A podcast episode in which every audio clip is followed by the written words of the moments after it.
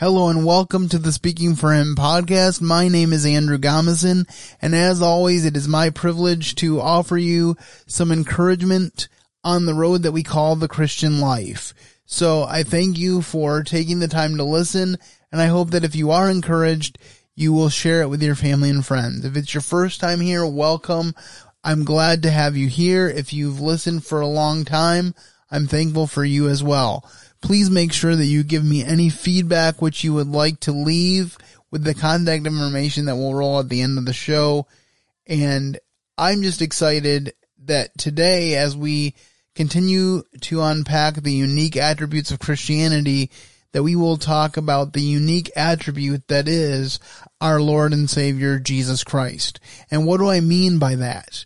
What I mean is that in the study of the religions of the world, you will find many religions where a prophet claims to speak for God and tell us how to live. But only one, Christianity, has God coming to us, taking on the form of a man and showing us by example how to live. And I'm excited to dig into what the person of Jesus means to us as believers. But before we do that, let's talk about what is going on.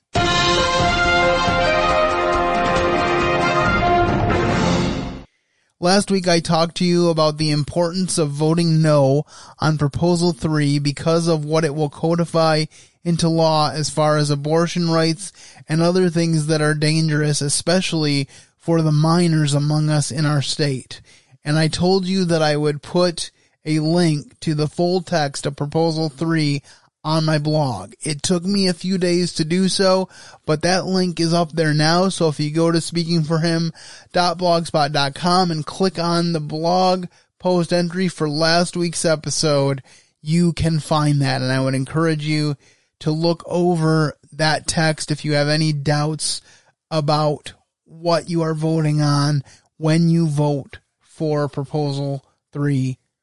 And I hope that you will cast a vote for life by voting no.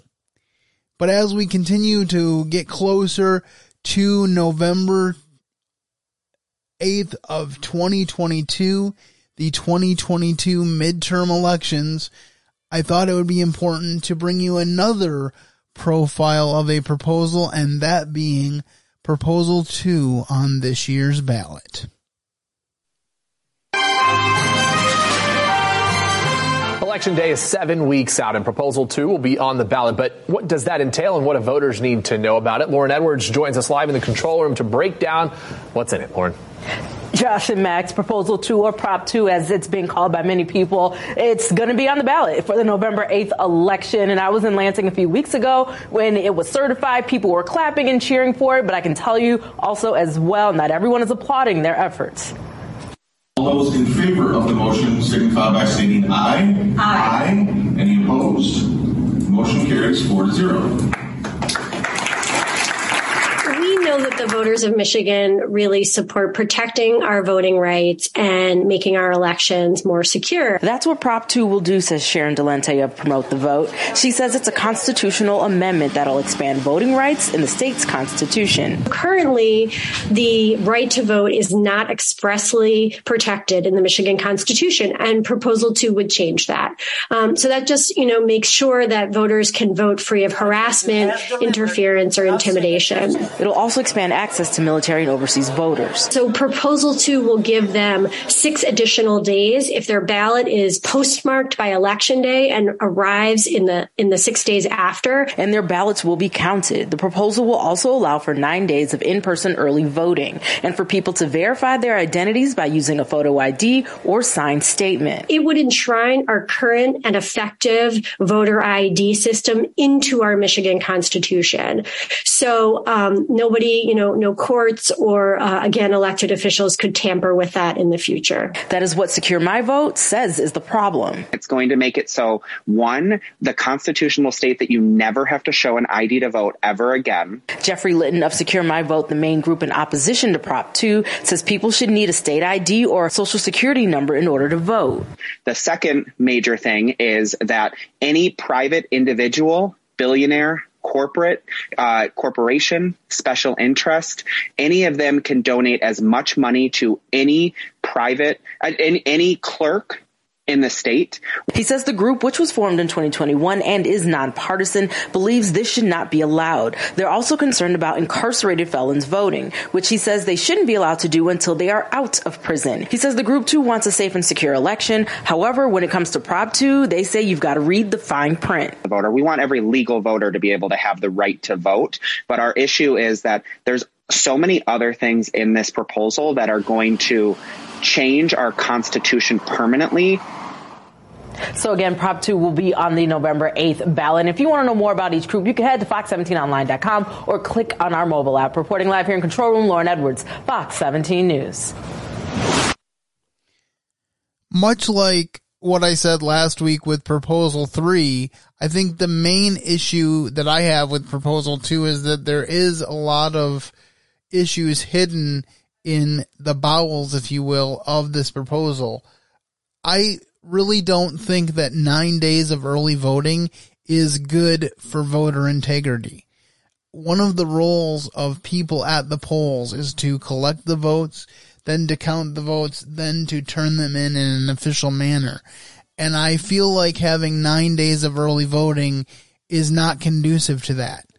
Uh, not to mention the fact that because we recently passed a law which allows you to apply for and use an absentee ballot on any day up to and including election day, I find it very unnecessary to pass this law. And I think one of the problems that we have with the way people go about making laws today is that they seem to come up with problems which really do not exist. It's always been relatively easy uh, to get out and vote anybody can qualify basically for a Michigan state ID. Even if you can't qualify for a license, you can qualify for a state ID and that is sufficient when you go to the polls. I think it's important for people to know that the people who are voting not only are legal voters, but also are living voters. And so I, I really think that the way we have the vote laid out here in Michigan is pretty solid and that some of the things that are provisions of this ballot proposal are dangerous. For instance, this ballot proposal seems to allow for the idea of felons voting while they are in prison. And one of the things that you lose when you become a felon is the right to vote. And I think that that is an important part of a felon's punishment is to not have the right to vote. The right to vote is a privilege that we have as American and Michigan citizens. And as I said, it's fairly easy to exercise that vote. I always think it's a little bit ridiculous when we say that ID shouldn't be needed when it comes to voting when we need it for virtually everything else. We need ID to uh, go to the doctor. Uh, we need ID to prove that we have insurance. We need ID to get alcohol. We need ID to get certain paints at the store. We need ID to get firearms. So why would we not need ID to vote? I just think it's very reasonable uh, to need ID, and I think that in a lot of ways, this ballot, much like Proposal 3, preys on the naivete of the voter, and I would urge you once again to read up on it before you make a decision regarding this ballot proposal. The next thing I want to talk to you about is this idea of American nationalism. I've addressed it in the past on this podcast. I know certain people have accused conservative Christians who care about the vote and want to speak out on the issues as being American nationalists and they take it as a bad thing because in their mind you're putting America above Christianity. But I really don't think that that is the case. And I really appreciated what Heidi St. John had to say about this on a recent episode of her podcast, Off the Bench. Where does the word come from? And so I actually looked it up on Wikipedia so no one could say, well, you found that at christian.com or whatever, right? So here's what Wikipedia says. Nationalism is an idea and a movement that holds that a nation should be congruent with the state. Hmm. As a movement, this is important. As a movement, nationalism tends to promote the interests of a particular nation, especially with the aim of gaining and maintaining the nation's sovereignty. In other words, self-governance over its homeland to create a nation state. Nationalism holds that each nation should govern itself, free from outside interference, which is self-determination, and uh, that a nation is a natural and ideal basis for a polity and that the nation is the only rightful source of political power. So the nation has a right to self-governance to determine our own future, determine what our own identity is going to be, and that we as a nation are the only rightful source of political power over our nation. Well, so far, I mean, you guys, this is Wikipedia. And so far I'm like, yeah, you're right. That's a good thing. Anybody with anyone who loves the country that they live in should be a nationalist because we should want what is good for our country and good for our citizens. We don't want to be in a position where we could be invaded or where our, our, our nation is soft and we can't defend ourselves and we can no longer govern ourselves. Listen, we left England to be free. And here we are in the United States, one of the most freest nations on the face of the earth. And all of a sudden Christians are like, Oh, no, no, no, I'm not a nationalist. Uh, then you should move and go find a country that you love and there be a nationalist. Because if you love the country, you should be, I think you should be a nationalist. Here's Wikipedia goes on to say, it further aims to build and maintain a single national identity based on a combination of shared characteristics such as culture, ethnicity, graphic, geographic location, language, politics, religion, traditions, and belief in a shared singular history and to promote national unity or national solidarity. Again, I see nothing wrong with this right? As an American, as a citizen of the United States, I know a lot of you listening are my friends across the pond, and I know that you have an incredible sense of national identity. And we saw this come out with the death of Queen Elizabeth, right? Where hundreds of thousands of people lined the streets to mourn the death of a monarch who had really shaped a nation and given you a sense of national identity. That makes you, wait for it, a nationalist. And for some reason, that's a bad thing. Let's continue. Uh, nationalism therefore seeks to preserve and foster a nation's traditional culture. Have you noticed that the left is hell bent on destroying our history, destroying our culture? They want to destroy everything that is traditional about this fan, about this nation, including the traditional family, including the roles of male and female. And it is it is so wrong for us to sit back and just go, yeah, that's okay. You know, sure. You know, if I want to self-identify as a baboon tomorrow, I guess that's okay. And the school's going to have to make for me, you know, a bed out of straw or whatever baboons like when I come to school, because after all, I see myself as a baboon. That is exactly the same thing as saying that Heidi St. John self-identifies as a man. I'm clearly not a man. And if you're watching this on YouTube, uh, I think that would be obvious, right? So I'm a woman. And to identify as a man is patently false. It's a lie. And the left wants you to embrace a lie because they are committed. And remember, Black Lives Matter said this on their website before they were called out and took it down. They were committed to dismantling the nuclear family. In other words, whatever is traditional about the family. I would really encourage you to check out Heidi St. John and her Off the Bench podcast. She is very astute and she has a lot of good guests talking about a lot of important topics. And I know that some people get cringy whenever I talk about these issues on the podcast, but I think that I have conveyed before that one of the reasons why political issues matter so much to me is because behind every political issue is a moral issue. And that is one of the reasons why I feel the need to stand in the gap and say, these are the moral issues that we need to stand on. And so we need to champion causes and policies and candidates that stand for the things that are biblical, that stand for the things that are right. Why?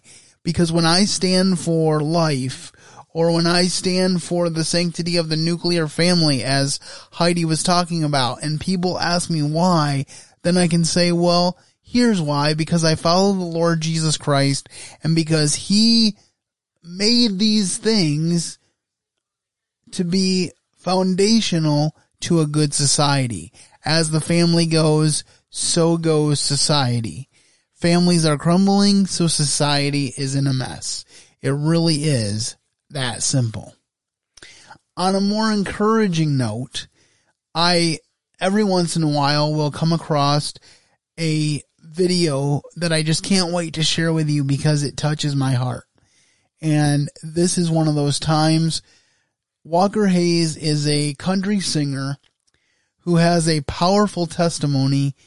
And I recently ran across a video of him talking about the things, or more particularly the person that made a difference when it came to him coming to faith in Christ.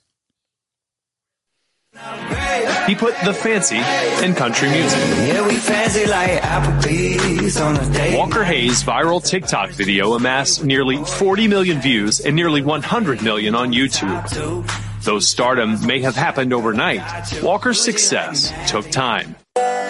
After playing his first gig in their hometown of Mobile, Alabama in 2004, Walker and his wife Laney decided to go all in for a career in country music. I just said, well, you know, what do you think about moving to Nashville? I was dead set that he was going to make it and I would be shocked if he didn't. In 2010, he charted his first song, Pants. As his career ramped up, so did his drinking. When did you notice that your drinking was actually a problem? I had my first beer when I was 13 and I remember being a different person because of that in my hand. As a songwriter, it, it was no, no one looked at me like, Hey, it's 11 in the morning. You, you sure you want to go to that bar, you know, right now and crack it? I mean, that, that's just, that's what we did. One cold Saturday in January 2014, Laney met Laura Cooper, who invited Laney and their family to a Saturday night church service where her husband Craig was the pastor.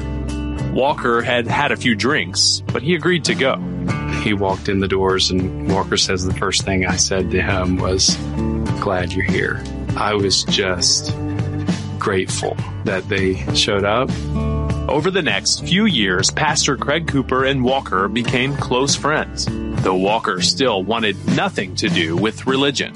You considered yourself an atheist. Yeah. What did you specifically have against Christianity? My dad was a former music minister before he was a real estate agent. You know, I saw a lot of hurt in that church.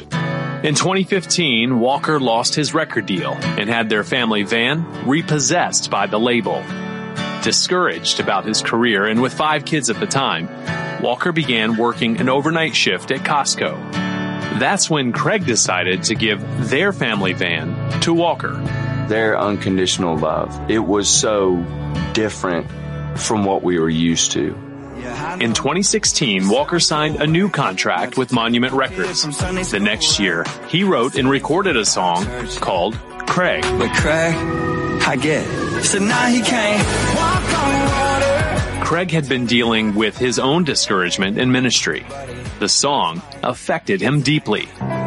It's one of the greatest expressions of kindness that I have ever received. And it hit right at the heart of what's most important to me. And that's my relationship with Jesus. And I felt God himself like singing over me through my unbelieving friend.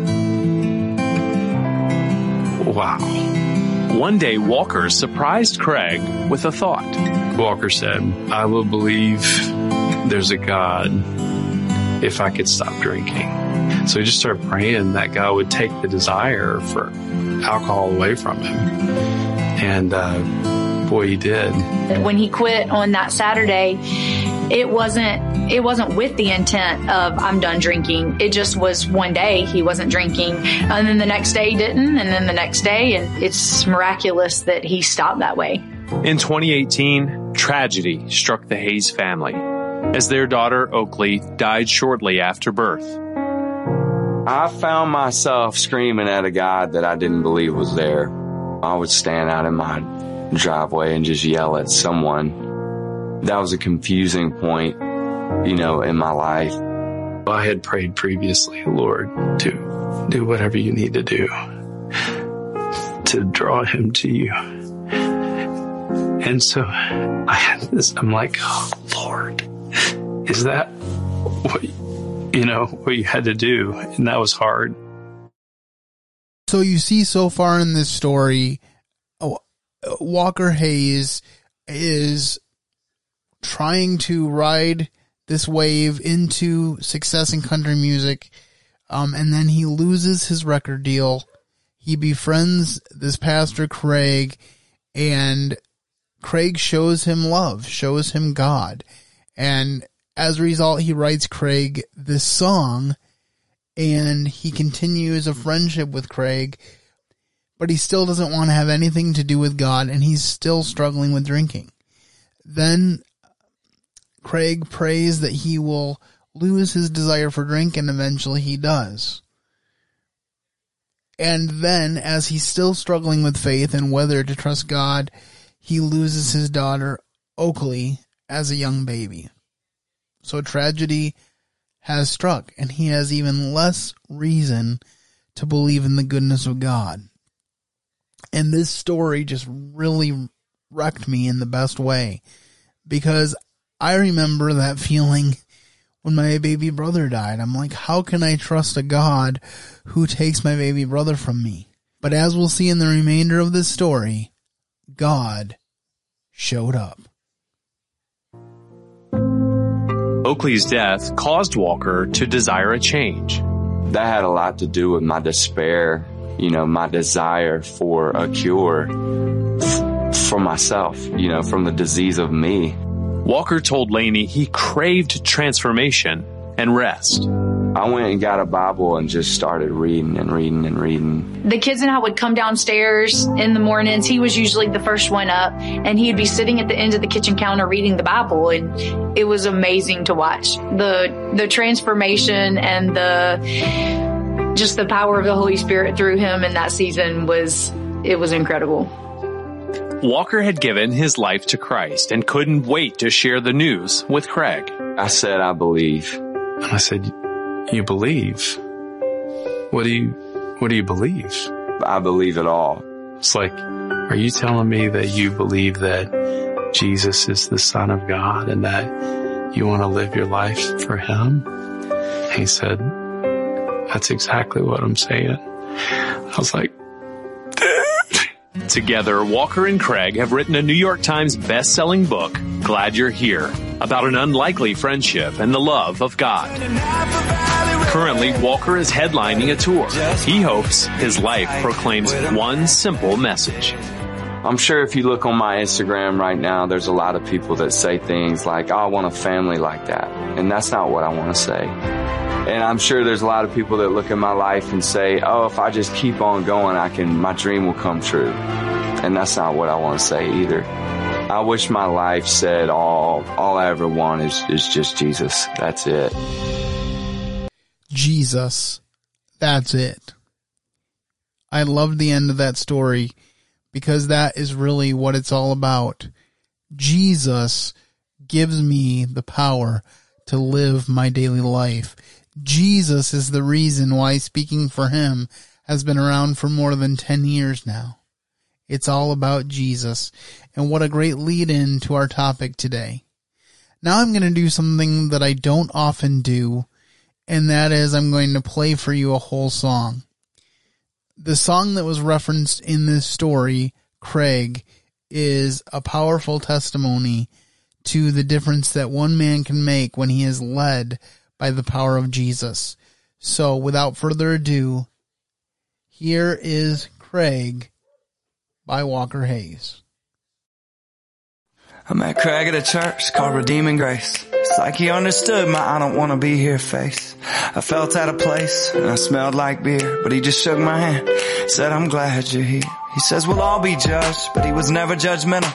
And even though my songs don't belong in no hymn, he quote me my lyrics, slapped me on the back, said man you got a gift, how you write like that? Yeah I know, he sounds cool right, not your typical kid from Sunday school right. I still ain't figured out church yet. But Craig, I get, now he can't walk on water or turn a Napa Valley red.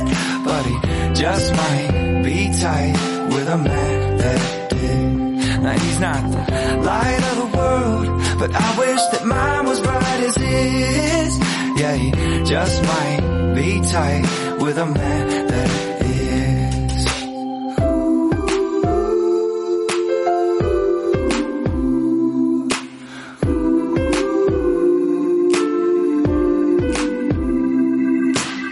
You a record deal, yeah, all the perks fade fast. Dealership said we're gonna need to get that minivan back. So we were down in one car, and broke as I felt. And my wife and six kids, and only five seat belts. I needed help, but couldn't admit I was struggling. I said, Craig, it's all good, but he knew it all wasn't.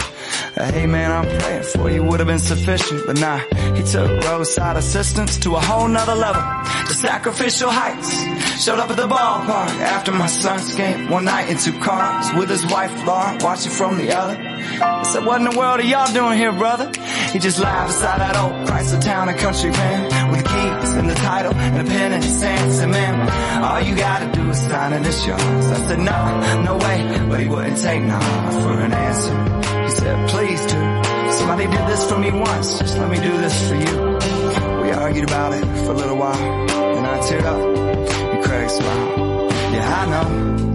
He sounds cool, right? Not your typical kid from Sunday school, right? He can't walk on water or turn a Napa Valley red. But he just might be tight with a man that did. Now he's not light of the world, but I wish that mine was bright as his. Yeah, he just might be tight with a man that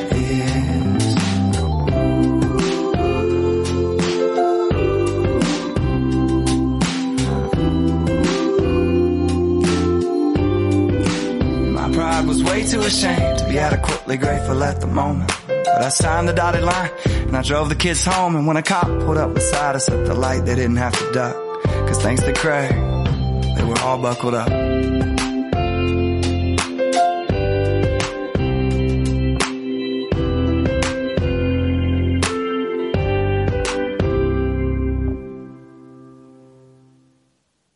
And I've listened to that song several times and it still gets me choked up. Uh, that's the kind of man that I want to be.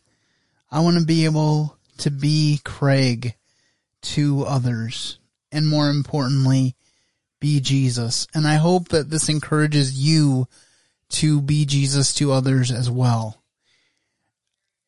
As I've said many times on this show, I'm always looking for more opportunities to do more interviews with more people and definitely it sounds like from what I know of his story that Walker Hayes would be a good person to interview here.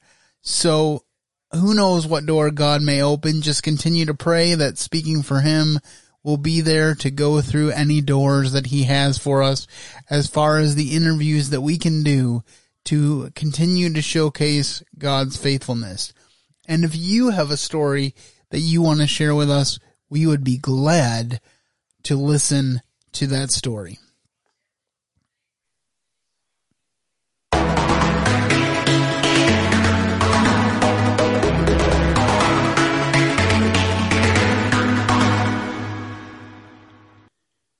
Today, as we continue on our unique attributes of Christianity series, we come to the unique attribute of the person of the Lord Jesus Christ.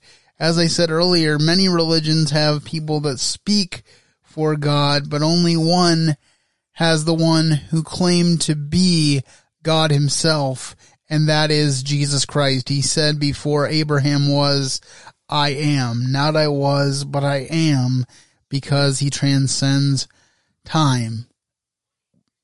Well, let's dig into this topic together, shall we? And let's start with our quote of the day.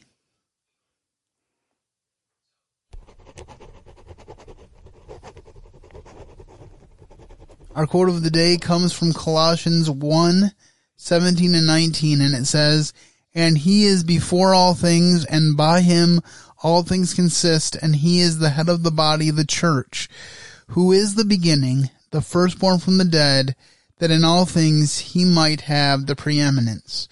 For it pleased the Father that in him should all fullness dwell.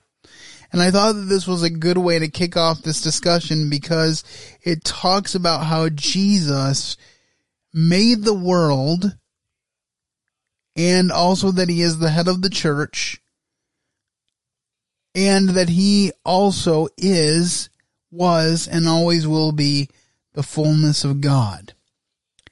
So anyone that tells you that there are no evidences that Jesus was God in the Bible, point them to this scripture among many.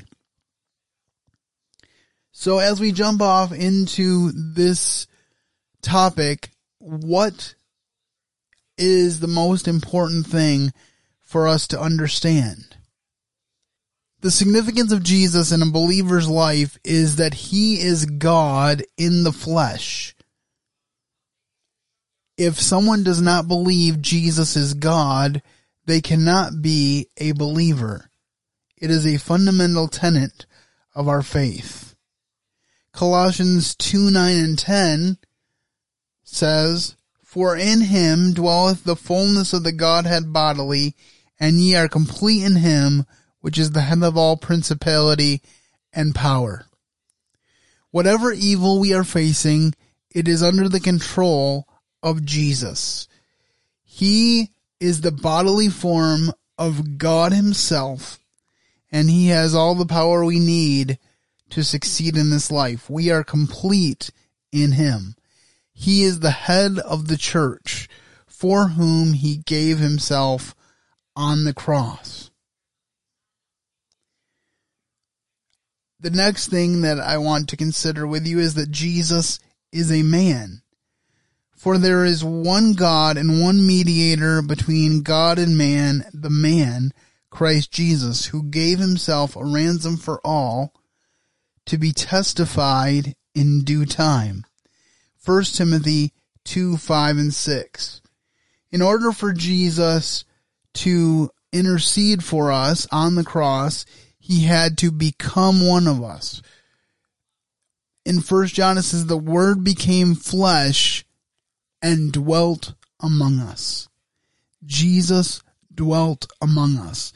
And something that I often say in my sermons is you'll never understand the word of God, as in the written word, until you can understand the word made flesh, Jesus Christ, and have a personal relationship with him. That is the key to the Christian life. And this is such an encouraging passage to me because this tells me that I don't need to go to a priest to confess my sins. I don't need to ask other people to intercede for me because I already have a mediator and that is Jesus Christ. He is the only one that needs to stand between me and God the Father. The third point that I want to bring out is Jesus is our example. For even hereunto were you called, because Christ also suffered for us, leaving us an example that ye should follow in his steps, who did no sin, neither was guile found in his mouth, when he was reviled, reviled not again, when he suffered, he threatened not, but committed himself to him that judgeth righteously who his own self bore our sins in his own body on the tree, that we, being dead to sins, should live unto righteousness, by whose stripe ye were healed. For ye were as sheep gone astray, but now are returned unto the shepherd and bishop of your souls. Second Peter 2, 21 to 25. And this is a longer passage of scripture, but it's full of so much wisdom. First of all, Christ suffered for us and he left us an example to follow in his steps. Paul said, I want to know him through the fellowship of his sufferings. Uh, and so Paul knew that suffering was an important part of the Christian journey. If Jesus suffered, so shall we. But he also knew that we would experience the power of Christ's resurrection. For if we died with him, we will also live with him. And then it talks about how he responded to the pressures of life. When he was reviled, he reviled not again. When he suffered, he threatened not, but committed himself to him that judgeth righteously. Remember, this is one who did no sin, so his response is going to be a righteous response. Who his own self bore our sins in his own body on the tree.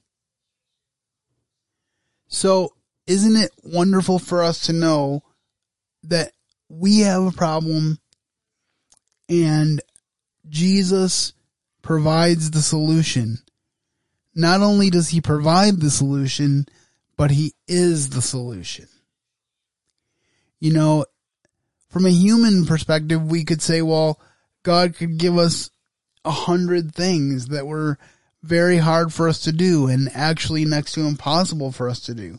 But none of them would have reached his standard of perfection. The only thing that could be done is for Jesus himself to raise us to his standard. I think I mentioned on this podcast before that that is a significant part of Christianity as well. That God didn't lower his standard to allow sin into his heaven. No, rather than that, he lowered Jesus to us so that Jesus could live up to his standard and impart to us his righteousness. And then after he bears our sins in his own body on the tree, so that we can live righteously, we are healed. That is, our spirits are made righteous by his stripes. And then we are turned from sheep gone astray to those who are able to follow our shepherd. But there's nothing in us by ourselves that gives us the power to do that. The only power we have to do that is through the Lord Jesus. So Peter's really laying it all out there for us. And he's quite the contrast to the Peter of the Gospels who is always running off his mouth in stupid ways or running away from trouble because he is indwelt by the Holy Spirit. The next significant thing about Jesus for us as believers is that Jesus is our salvation. Neither is there salvation in any other, for there is none other name under heaven given among men whereby we must be saved. Notice it doesn't say there is one other name. It doesn't say there are some other names. It says there is no other name. The only way we can be saved is through the name of Jesus. That is so important for each of us to consider and understand as we go through this Christian life. If we trust Jesus, we will be saved. If we trust anything else, we will not. And then finally, as we wrap up this important topic, Jesus is risen and coming again. This is the ultimate source of power for the person of Jesus Christ is that he did the work for us on the cross, that it was accomplished, and that God approved of it and gave us the exclamation point of the resurrection to prove it. The first passage I want to read about that is in 1 Corinthians 15, 3 and 4. Paul says, For I have delivered unto you first of all that which I also received, how that Christ died for our sins, according to the scriptures, and that he was buried, and that he rose again the third day, according to the scriptures. So we see Paul giving the simple complete gospel. Christ died, was buried, and rose again. Those three things are what secure my eternal life. And then Acts chapter 1 says this, But ye shall receive power after that the Holy Ghost is come upon you, and you shall be witnesses unto me both in Jerusalem and in all Judea and in Samaria, and unto the uttermost part of the earth. And when he had spoken these things, while they beheld, he was taken up, and a cloud received him out of their sight. And while they looked steadfastly toward heaven as he went up, behold, two men stood by them in white apparel, which also said, Ye men of Galilee, why stand ye gazing up into heaven? This same Jesus which is taken up from you into heaven shall so come in like manner as you have seen him go into heaven. And that's Acts 1 8 to 11. And in this passage, Jesus is talking to them before he goes to heaven, and he says, You'll receive power when the Holy Ghost has come upon you, and be my witnesses in Jerusalem, in Judea, in Samaria, and unto the uttermost parts of the earth. So Jesus is in an expanding program of evangelism. That is what he's kicking off here. He says, start at home and then branch out. And one of the reasons that we see persecution in the early church is because they were all in Jerusalem and Jesus wanted to get the word out. So he used persecution to scatter them. And his word was fulfilled and they became witnesses to the uttermost parts of the earth. And after he spoke these things, he was taken up and a cloud received him out of their sight. I can only imagine what it must have been like to be there that day to be among those apostles and to watch Jesus go up from you. Another thing that he had said to them around this time was, Surely I am with you always, even to the end of the age. So they had the confidence to know that he would be with them always. Um, he was with them bodily, and then he was with them through the power of the Holy Spirit.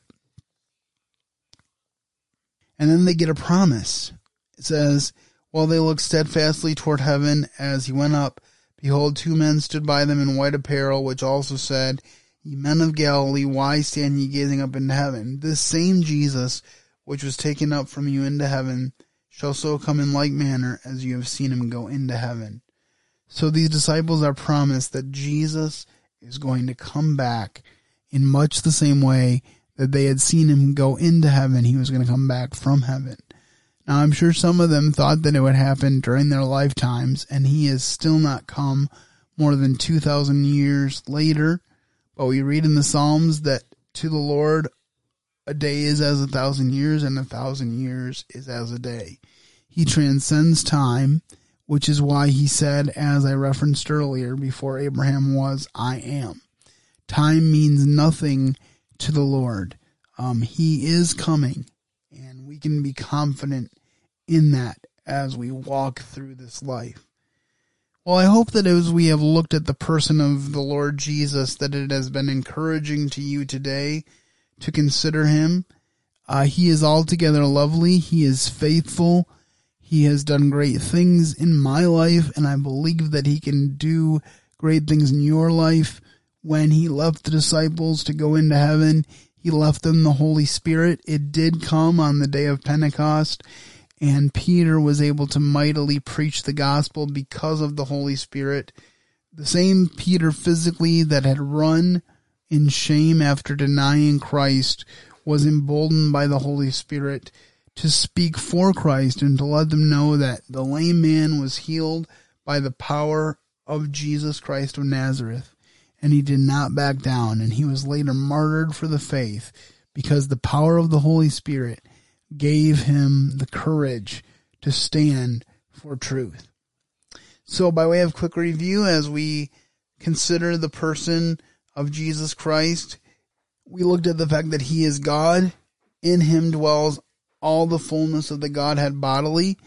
That means there's no part of Jesus that isn't God. He's 100% God.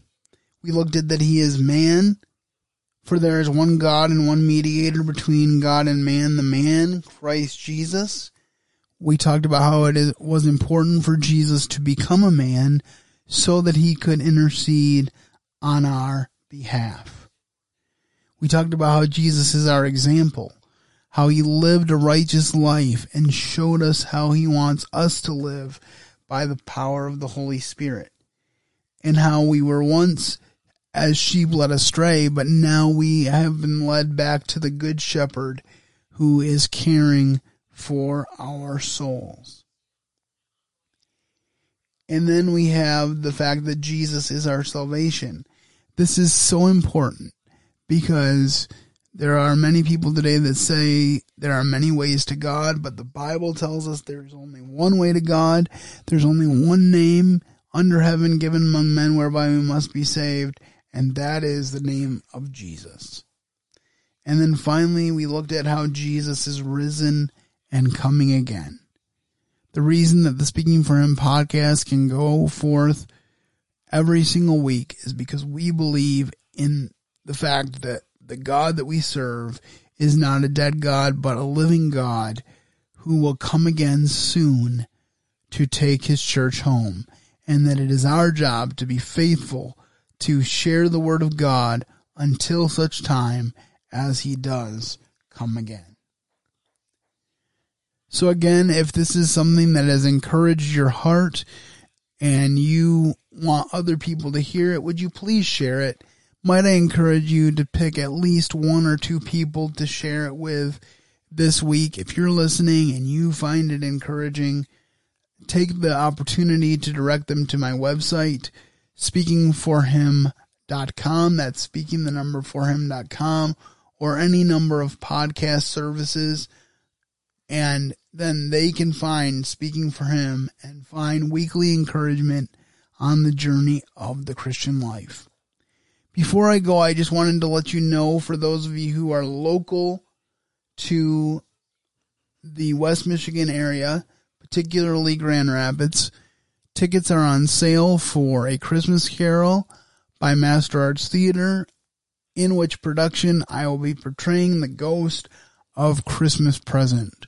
So you can go to masterarts.org and get tickets for this wonderful classic Christmas story. I'm excited to be portraying this wonderful character, and I hope to see many of you who are local out to have a wonderful time this holiday season. Well, that's about all I have time for this week. I will simply say, have a great week and keep serving the best of masters. Thank you for listening to today's episode.